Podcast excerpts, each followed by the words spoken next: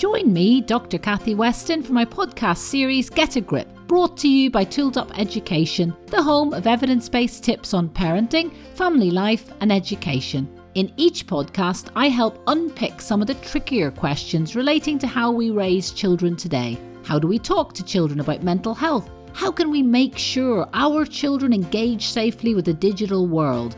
Whose responsibility is the mental health education of our children, teachers, or parents? These podcasts get me talking and you thinking. I've reached out to today's thought leaders and main researchers in this area and asked them their views on the areas where we need to get a grip. Dr. Dasha Nicholls leads the Child and Adolescent Mental Health Research Team in the Division of Psychiatry at Imperial College London. Her research aims to improve understanding and interventions for children and young people with eating disorders and obesity. In particular, her research focuses on risk factors and early intervention for disordered eating behaviour and seeks practical and scalable solutions, from parent training to policy change, that directly influence outcomes. Dr. Nicholls is a practicing child and adolescent psychiatrist in central and northwest London. She is past chair of the Eating Disorders Faculty of the Royal College of Psychiatrists and led development of the Junior MARSIPAN Guidelines for the management of seriously ill patients with anorexia nervosa. Dr. Nicholls is also past president of the Academy of Eating Disorders, the largest international eating disorders professional association, instigated development of the British Eating Disorders Society, and was co founder of the Child and Adolescent Psychiatric Surveillance System for research into rare disorders and events in child mental health. And welcome, Dasha. How are you? I'm all right, thank you.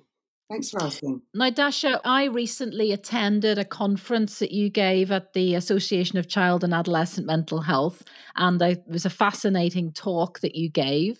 And one of the phrases that I remember from that talk was that really we're in the middle of potentially a sort of a perfect storm where we're seeing a rise in eating disorders. And that's the reason for this podcast today. I understand that, yes. And I, it is a particularly challenging time for people with eating disorders and for risk of developing eating disorders at the moment. So let's start with definitions. I think typically people, when they think about eating disorders, they think about anorexia and bulimia, and that's it.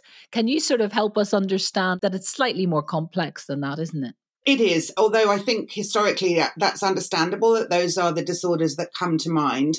Anorexia nervosa has been described for centuries now. Bulimia nervosa was much more recent, uh, perhaps not in some people's definitions, but certainly it's within my living memory because that was first described in 1979 and really came to prominence. I think Princess Diana revealing that she'd had bulimia nervosa was a factor in what made increased public awareness and for a long time, they were the main eating disorder diagnoses, and everything else was classified as an eating disorder not otherwise specified, including binge eating disorder.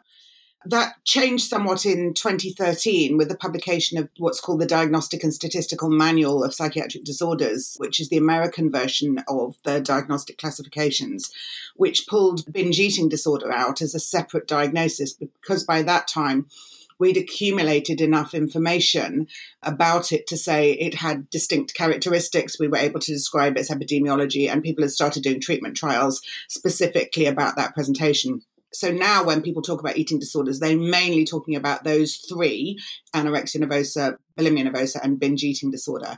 And everything else falls into a category called other specified feeding and eating disorders, or OSFED. And amongst OSFED, however, are some of the presentations that are where there's the greatest increases happening at the moment. So, one of the presentations that would be included in OSFED is atypical anorexia nervosa. And atypical anorexia nervosa is essentially defined as all of the characteristics of anorexia nervosa, but the person is not significantly underweight as we might consider medically. And this is quite a common presentation. It's people essentially who have been overweight often and who have adopted extreme restrictive practices and other compensatory behaviors to the extent that they have become in themselves pathological or compulsive in nature. And this is one of the presentations that we're seeing a lot of at the moment in clinical services. The other diagnosis that was pulled out as separate in, but still classified as an other specified feeding and eating disorder is purging disorder. So that has a lot of the characteristics of bulimia nervosa. In the, the main feature, not surprisingly, is purging behavior. And purging can be, doesn't necessarily just mean self induced vomiting, it can be any sort of behavior that's designed to eliminate calories, essentially. So it might be prolonged periods of fasting. It might be other sorts of behaviors that, such as taking other types of medications that might get rid of calorie intake or energy intake. And the thing that distinguishes it from bulimia nervosa is that there are no binge eating episodes. And the reason, just to be clear, why it was pulled out as a separate diagnosis was because the cognitive behavioral model of bulimia nervosa is predicated on the fact that the binge eating behavior is the precipitant for the purging. In other words, that the purging behavior is to compensate for the binging.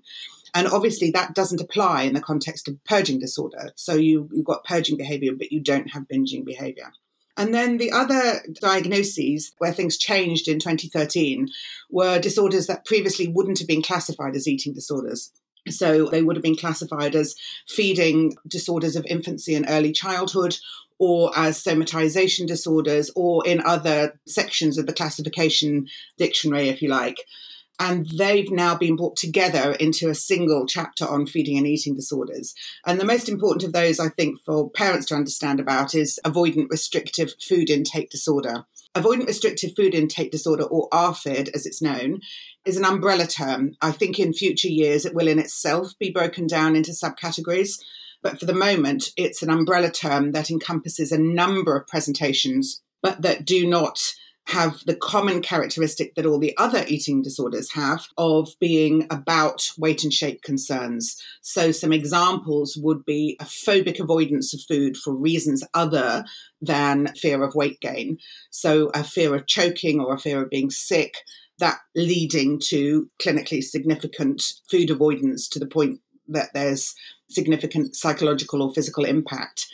That's one subtype of ARFID. So those are the main eating disorder diagnoses as they're currently classified, but it is an evolving situation as we understand more about the individual characteristics of each type of presentation.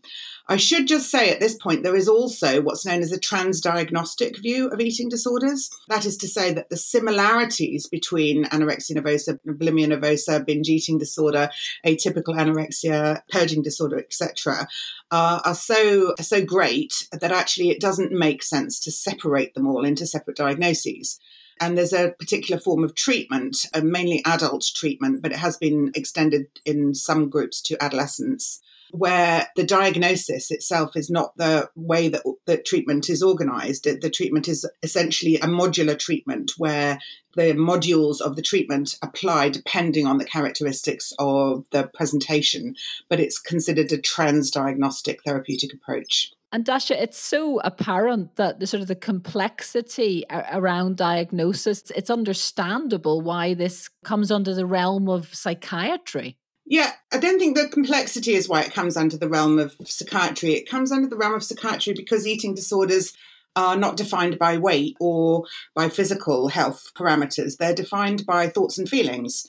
So somebody can appear completely normal to other people, but what's inside their head is how we make the diagnosis. And that's what distinguishes psychiatric disorders from physical disorders at the end of the day. And one of the things that struck me listening to you at the ACAMH conference was that the mean age of onset, whether it's general eating disorders or not, I'll, I'll ask you to clarify, is 14. Is that correct? There's a peak in eating disorders between the ages of about 15 and 19.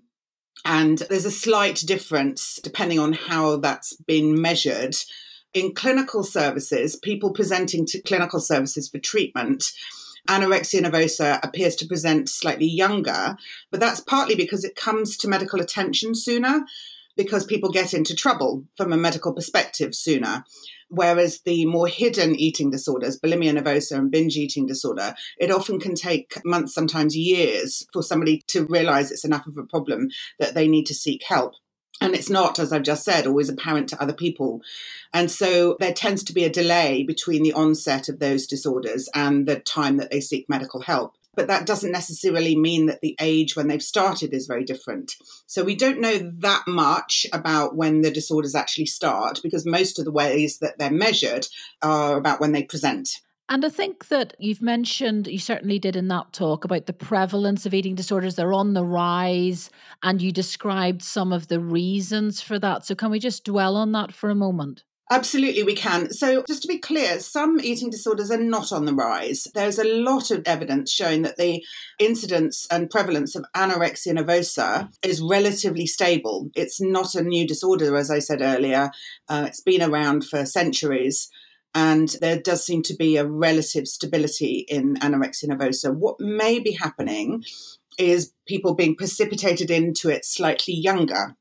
And that's important in terms of understanding why.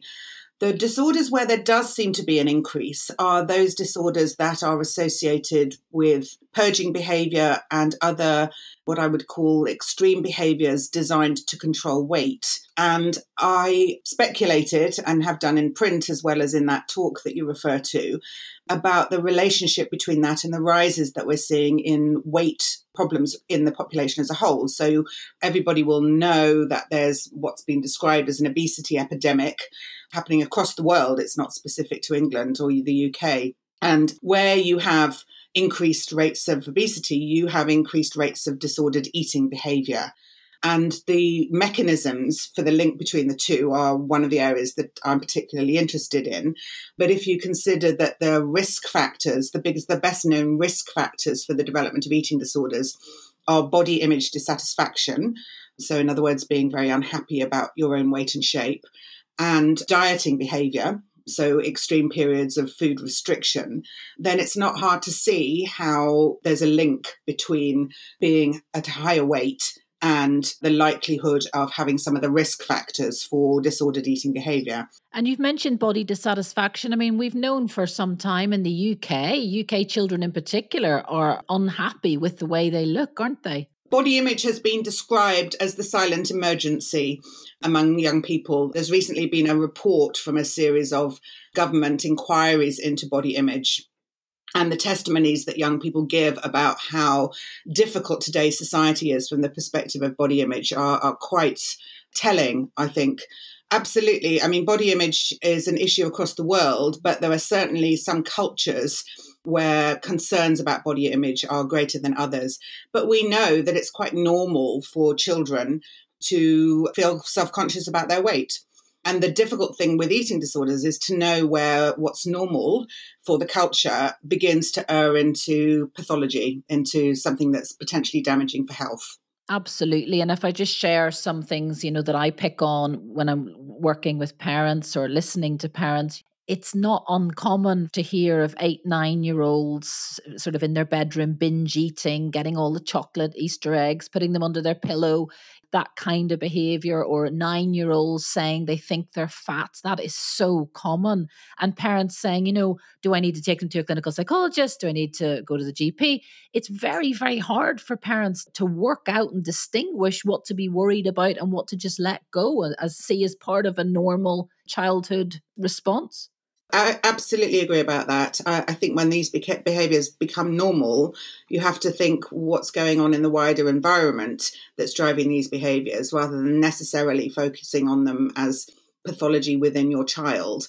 But clearly, some of those behaviors do herald the onset of more persistent difficulties. And, and that's the bit that parents do need to start to have some awareness of. And I think, in terms of, you know, if we think about what needs to happen in family life around this topic of body image, let's kind of just sort of reel through a couple of things that are very beneficial. Number one, what are parents modeling? That's a key question, isn't it? Absolutely. I think we know that what's known as fat free talk is really important. So, not commenting on people's body weight and shape as a matter of course, whether it's a casual comment about somebody's appearance on the television or whether it's comments within close family members. It's really important that people don't feel judged by their weight and their shape, regardless of what it is. Because we know that if children start to identify with or label themselves in a negative way in relation to their body shape, that has lasting repercussions, irrespective of how heavy they are. And also, parents can be quite reticent to comment on their children's bodies. They're very, very careful to tiptoe around this.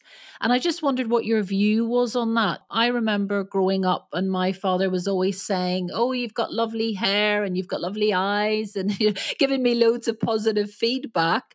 And I just wondered sometimes parents seem to be quite reluctant to mention their children's bodies or, you know, to sort of interact with them very positively. Yeah, so this is an interesting issue, isn't it? About whether you positively validate when a child's body shape is ideal in some way. I think the given wisdom in the eating disorders field is that it's best to avoid that, that it's best to talk about the functions of the body rather than the shape of the body. So, as I was saying a minute ago, rather than saying, oh, you look you look lovely and slim, or a very common one is to praise people when they've lost weight that it, it's better to focus on the behaviors, such as, oh, you look like you're really en- enjoying running or the things that the body can do you're you know you're you're such a strong young person or comments like that to, to comment on what what the body can do rather than what it looks like so the concept of sort of body gratitude, you know, grateful for its capability and its strength and, and really watching the language that we use at home around all of these things. Absolutely. So, not avoiding talking about bodies and their value. I think the campaign uh, This Girl Can is a very good example of how to talk positively about what bodies can do without commenting on their size and shape. What about resilience to comments from other people, which we know can be terribly cruel, certainly in a school setting. How do you think parents and family life can help sort of increase that resilience to those sorts of bullying behaviours in school? Yeah, look, this is a real challenge in what I was referring to about the culture in which we live. We live in a culture where weight stigma is normal, sadly, and it's particularly high amongst some groups. And children are very stigmatizing to each other about their weight. And that can get internalized so that people start to stigmatize themselves about their weight. So they start to view themselves negatively. And that we do know is a risk factor for disordered eating behavior it's interesting. It's one of the few areas of stigma where where it's increasing rather than decreasing.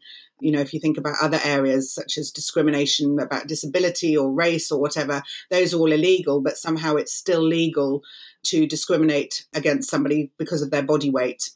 And that is something that both the eating disorders field and the obesity field are recognizing as a real problem in terms of driving problems with eating and eating disorders. So I think all parents can do is be aware of that. I, am a great believer in normalizing things, which means just to kind of say, well, yes, that happens, but, and it's normal for people to think like that, but it's important that you don't think like that. So in the same way that you would educate your child about, you know, diversity and discrimination in other areas, it's important to do the same when it comes to weight and shape and also to bring home the message that it's not appropriate to comment on anyone else's body, nor is it okay for people to criticize our bodies. Absolutely. And so teasing about weight and shape is often described as one of the triggers for the onset of dieting behavior or change in eating behavior. And going back to, because I'm very interested, because this is such a common question about sort of the seven, eight, nine year old girl, typically, when I hear about it, who's binge eating in the bedroom. From what you're saying, it's important to look at the context around that child, what's going on in their life, how they're feeling, doing, what's going on in their friendships, whether they're uh, using social media. It's looking at the whole context, isn't it, before we reach any sort of conclusions? Yeah, absolutely. So I guess the first thing I would really urge people to do is to try and think whether the behavior is emotionally driven. Is it a behavior that's happening because of sadness, unhappiness, unhappiness with self? If the behavior is in the bedroom, has it become secret because of shame or guilt in some way? So that's the first thing to disentangle. But don't assume it's just that. Sometimes people have, you know, there's variation across the population in terms of how what's known as food responsiveness, how food focused they are. And we know that, for example, there's an association with children who've got attention deficit and higher rates of food responsiveness and disinhibited appetite. And that's not driven primarily by emotion, that's to do with different reward systems in the brain, if you like.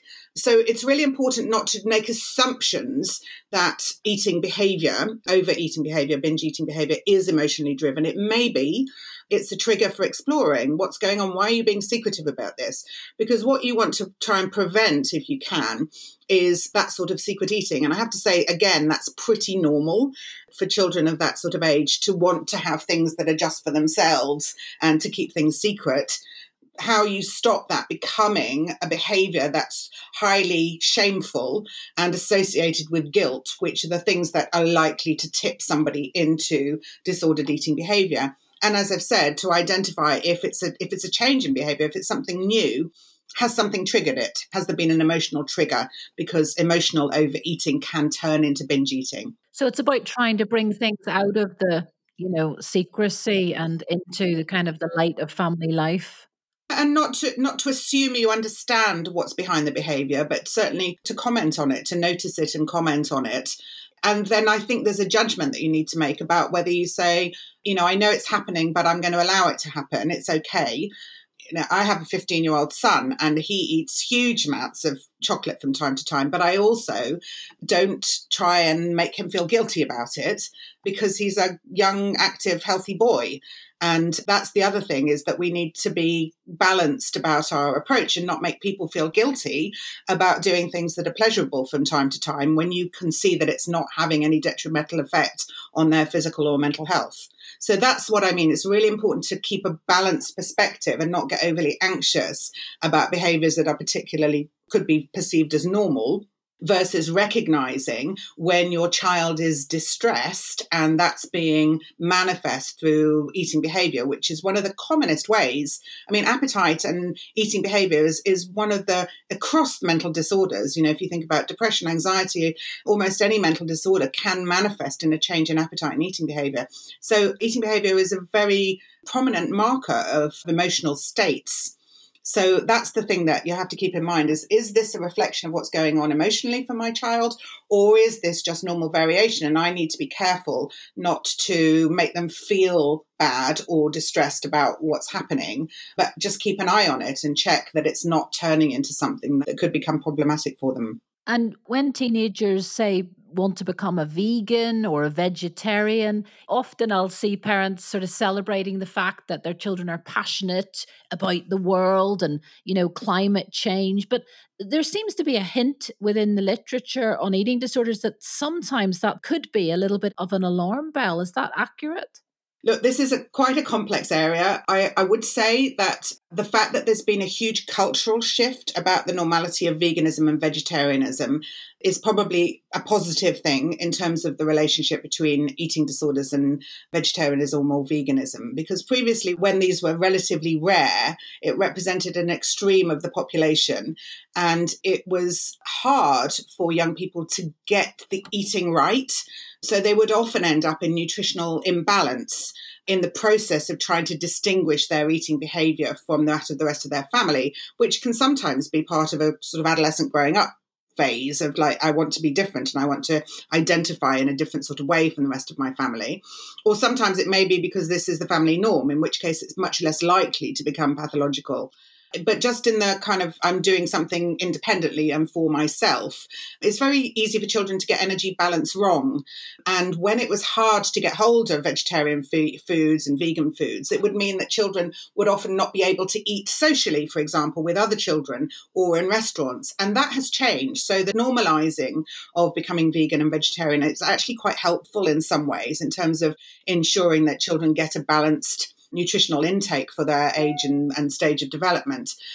That said, there is quite a strong association between vegetarianism, veganism, and eating disorders. And there's all sorts of potential mechanisms by which there may be an association, including preoccupation with ethical values and, and clean eating, wanting to know the provenance of food, and so on. And that's where it becomes more difficult to disentangle that. At the end of the day, the distinguishing feature is whether the driving uh, force behind the change in eating behavior is concerned about weight and shape. If it's driven by, I believe that if I'm vegetarian, it'll be easier to lose weight or to manage my weight, then that's got an eating disorder emphasis behind it. And that may not always be overt. So somebody might not tell you that's what's really in the back of their mind. So that's the thing to, to watch is whether somebody is getting their nutritional balance right when they have changed their eating behavior. And just to be sure in your own mind, at least, that it's not being driven by beliefs about weight and shape and how vegetarian or vegan diets might influence that, because the two can get very entangled with one another. So it's really about as a parent being observant and almost being, you know, your own researcher in family life and just keeping an eye on things and if anything sort of stands out or seems remarkable or doesn't make sense to you or you're not clear on what the motivation is behind a particular change in eating, that's when you should always seek help and advice.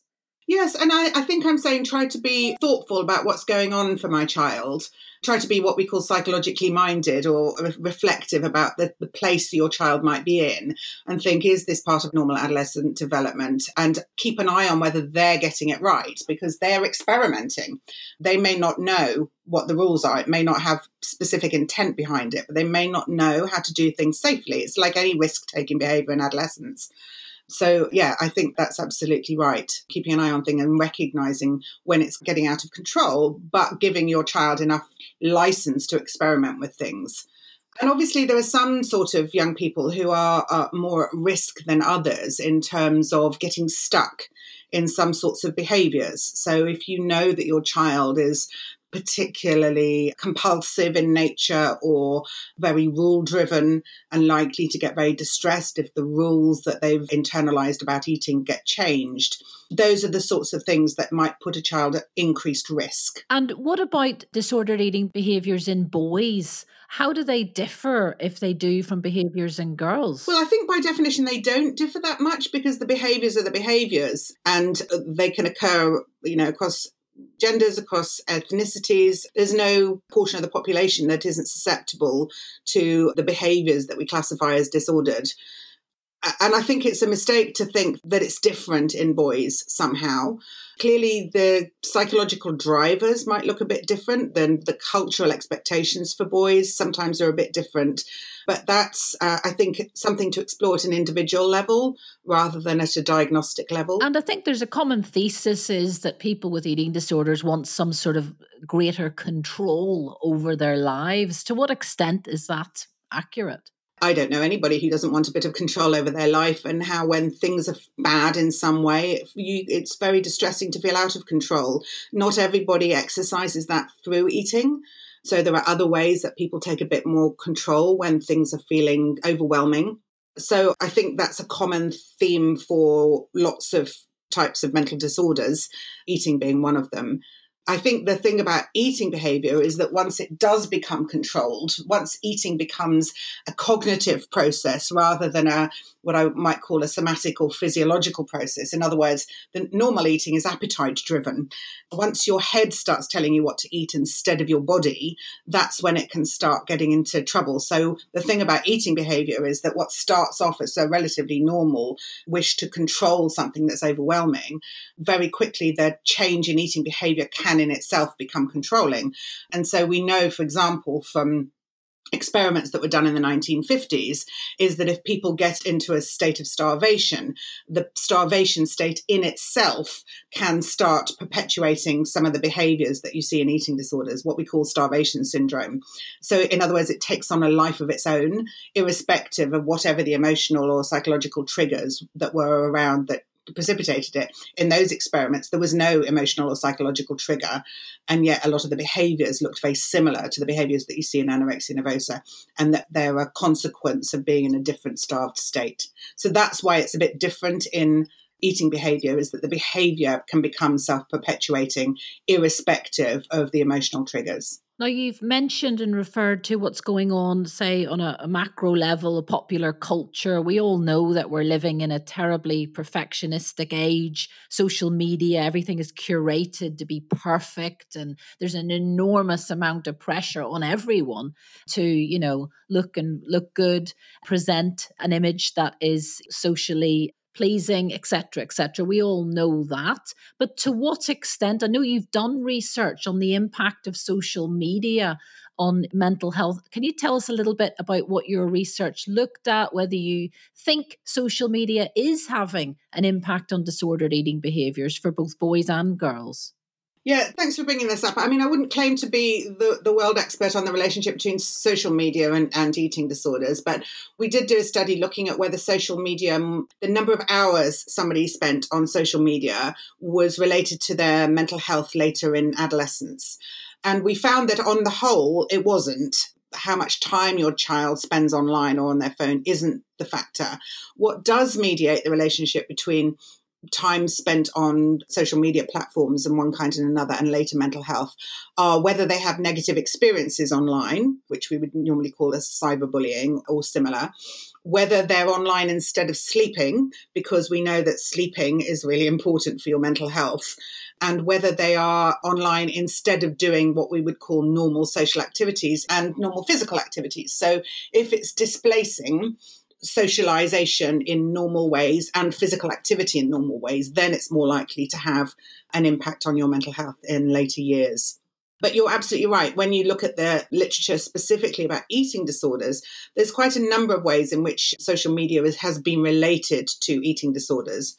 And the, the sort of commonest at the at the population level would be that focus on body image, uh, appearance, and, and body weight and shape because as you know they, that you know people show them be- their best selves online and that isn't always a reflection of reality.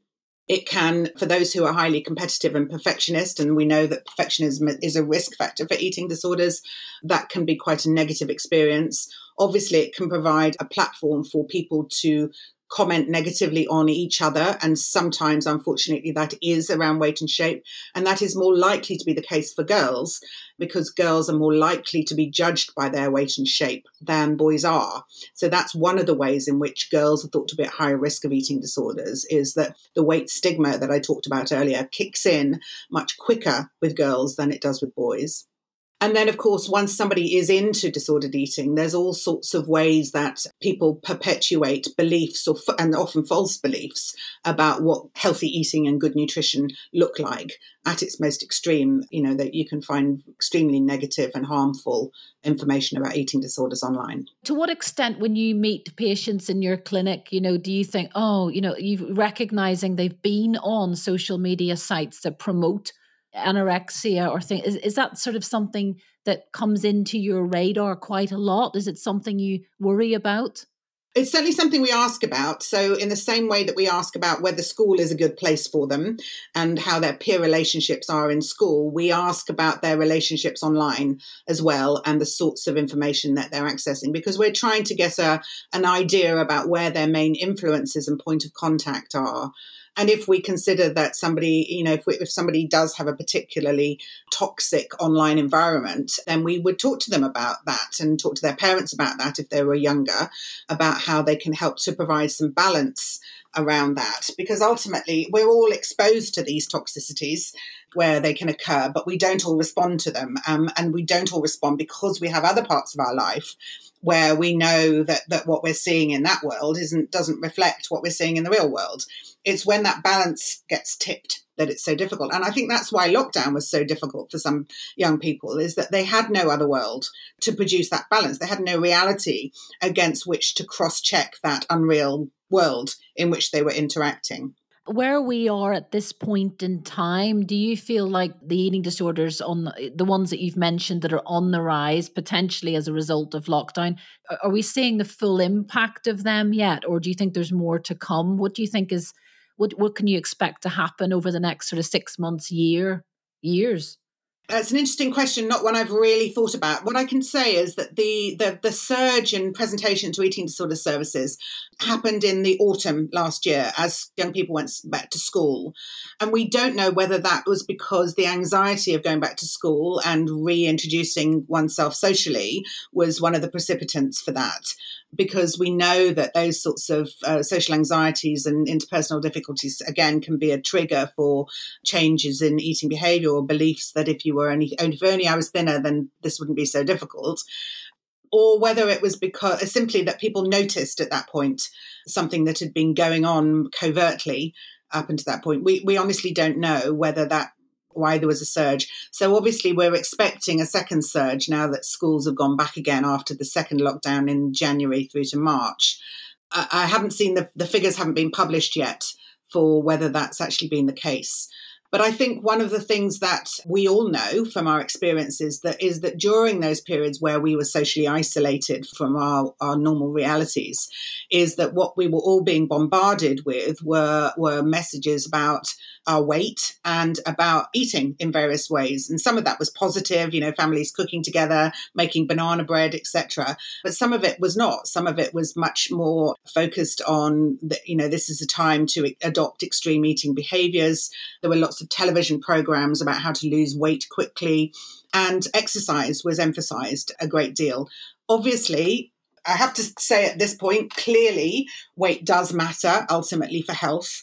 What we're talking about is when any of these behaviors have potential for harms as well as for benefit. Clearly, exercising, being active, hugely, hugely important for both physical and mental health. But there are some people, as I've said, who are prone to compulsivity. And if it gets lodged in their minds as a, as a rule that has to be obeyed, in ways that it begins to take over and that balance on perspective is lost. That's really what we're talking about when we're talking about eating disorders. So what might be what might be positive for the population as a whole, there's a slight risk of collateral damage for those who are at risk from some of those behaviors, including things like focusing on counting calories, periodic fasting behaviors. You know, for those at risk, those behaviors can be quite harmful. Plus, it was quite terrifying, I think, for people to hear that COVID, you know, you might be more likely to die from COVID if you were overweight, obese. And that was, a, a, you know, it came with quite a, sense, a tone of emergency, didn't it? And it was quite frightening for people to hear. Absolutely. I can't think of another natural disaster that would also have had a, such a strong fear of obesity message generated with it. That's absolutely what that was all about. Yeah. And you can understand in, in a time where everyone was potentially feeling a little bit more anxious and concerned for those with pre existing anxiety disorders, or you can imagine that that was just, as you described, the perfect storm. Yeah, absolutely. So we know that the pandemic has been difficult emotionally for all young, for a lot of young people. I have to say there are again, there's a caveat, which is that there are some young people who have actually found the l- lack of expectation to attend school and to socialise a bit of a relief. So there are a proportion who, for whom it's been a positive experience, and and re-emerging has is quite challenging. But there, we know it's been a difficult time emotionally, and if you add on top of that a sort of global sense of emergency about being overweight, it's not hard to see how weight, eating, and exercise could have become a focus of those emotional concerns. Now, another big issue is it's okay to you know spot things, or if you're a teacher in school or a pastoral member of staff and you notice these things and you want to refer the young person to clinical services, well, those are overwhelmed, aren't they? Yes, but I, Eating disorder services for children and young people have been a, a, focus for a number of years now for government health policy.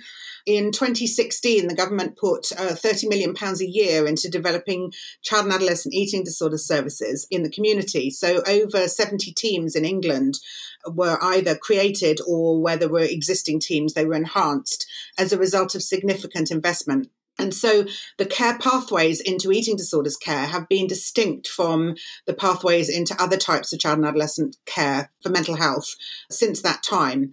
And the aim was to remove all barriers to early intervention. So the idea was that GPs, as soon as they thought that there was a likelihood that there was a possible eating disorder, would refer almost immediately to a specialist service rather than having to go through the usual, sometimes waiting list that was happening in generic child and adolescent mental health services.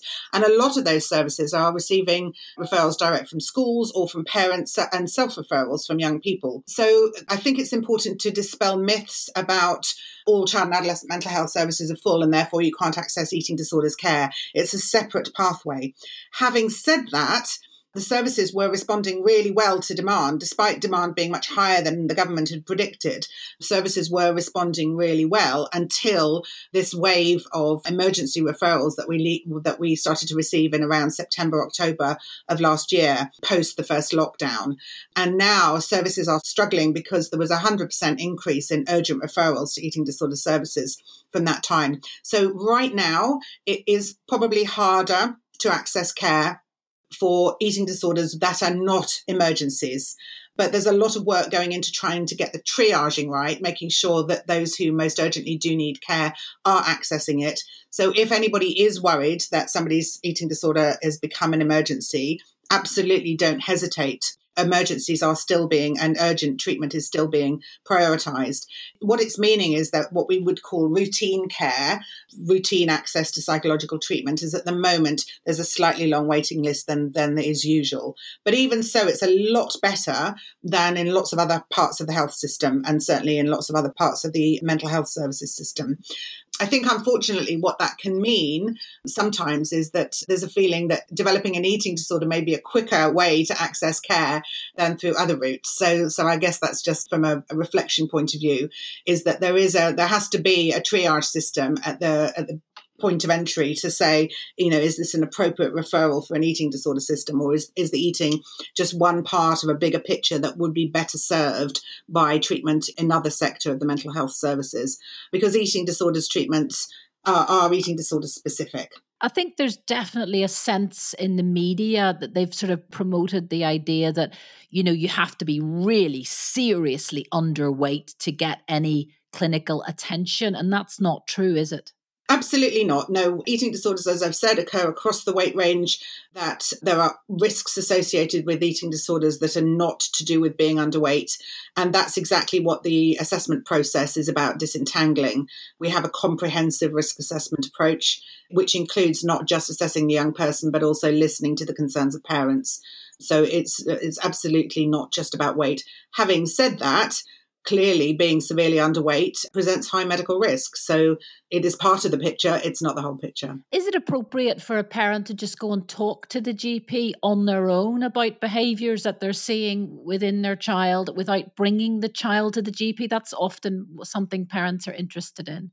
Yeah, I mean, we would always recommend taking the young person with you or the child with you if you can, because it's much easier for the GP then potentially to have a separate conversation with the young person, but also to see for themselves what the child's reaction is to the problem being addressed. But absolutely, if you can't get your young person to go with you, go yourself and talk about what's going on. The other place that I would suggest parents go is to look at BEAT. BEAT is the Eating Disorders, the UK Eating Disorders Charity. And there's a lot of resources online for parents, including including a tear off sheet to take to your GP so that you can direct the conversation with your GP to focus in the right areas and help your GP make the right decision about whether your child needs referral or not. So there are a lot of resources out there to support parents if they are not sure how to go forward. What is your general advice for schools? Is there anything that you do you think, oh, I wish schools would do a little bit more of that, or do you, I wish they would talk about eating disorders in a different way, or I wish they would use charities like Beat a little bit more? What is your sort of general feeling about where schools could do better? Okay, so firstly, schools have a hugely important positive role. We get a significant proportion of our referrals because schools have recognised that there's a problem. As you'll be aware, that there are now mental health workers either in or associated with most schools to try and facilitate that decision making about whether a child needs to receive care or not. So schools are hugely important in recognising when a child is not themselves in all sorts of ways and to observe behaviour, both eating behaviour but also interactions around peers. So knowing if somebody's, you know, not getting on with their peer group or there's been a change in behavior in some way. So schools are hugely important in terms of recognition, uh, firstly, and we know that early recognition is really important. In terms of the messaging that schools give, I think the thing that I'm particularly concerned about, and I've written about in various places, is making the link between strategies that are designed to address obesity and what the impact might be in relation to eating disorders. So, one example that springs to mind is that schools are mandated to weigh children and young people. And I think that hasn't always been linked to the emotional consequences on the child of being identified as being overweight or obese in some way. And sometimes the experience of being weighed has been negative as well. So that's been an area of concern that's been raised by the eating disorders field that that process of classifying children in itself can be a negative experience. Secondly, I think you know years of experience in the eating disorders prevention field tells us that scaring people about eating disorders is not the way to prevent eating disorders so, educating children about eating disorders and their harms is not what the bedrock of eating disorders prevention is about. Eating disorders prevention focuses on promoting positive body image, helping people develop emotional literacy and media literacy, recognizing that the images that they're seeing are not real world. In other words, interventions that tackle the what we would call the thin ideal culture and the weight stigma that we've talked about as being hugely important perpetuating factors. So that's what the bedrock of evidence based eating disorders prevention looks like. There's also, I think, a role for recognizing when children, what we call generally negative affect, when children are feeling bad, that that's another trigger. And the other area in which schools are mandated now to act is around social and emotional learning. But again, I'm not sure how much talk there is in the social emotional learning curriculum about the relationship between emotions and eating and perceptions of body shape and image. And so that's an area where there's more work needs to be done and more research needs to be done. And it's really important. So I do get emails sometimes from parents saying, you know, where my child's been exposed to interventions to, to teach them about obesity and to teach them about body image and, and so on in ways that they don't always perceive as beneficial. And so, one of the things I would urge schools to do is to make sure that any materials they're using for those sorts of sessions have been subject to trials, to testing, to see whether they have positive effects on children's self esteem, body image, and ultimately on their mental health, because not everything that's out there is necessarily beneficial. And there's some things, a few things, that uh, have potential for harm. And also, I think, you know, the little things in schools matter. We know that girls' participation in sport tends to dip off at the onset of puberty. And sometimes girls at that point don't want to, you know, body image can be quite complicated and they don't want to do PE because they're not comfortable in their uniform or whatever it is. And those sorts of things matter too, don't they? Yeah, and again, here I think that recognizing those what I would call adolescent, uh, normal adolescent issues to do with managing your own comfort and your own relationship with your rapidly changing body weight and shape. There's a role for schools and for parents in that, in terms of helping young people adjust to their, their new weight and shape.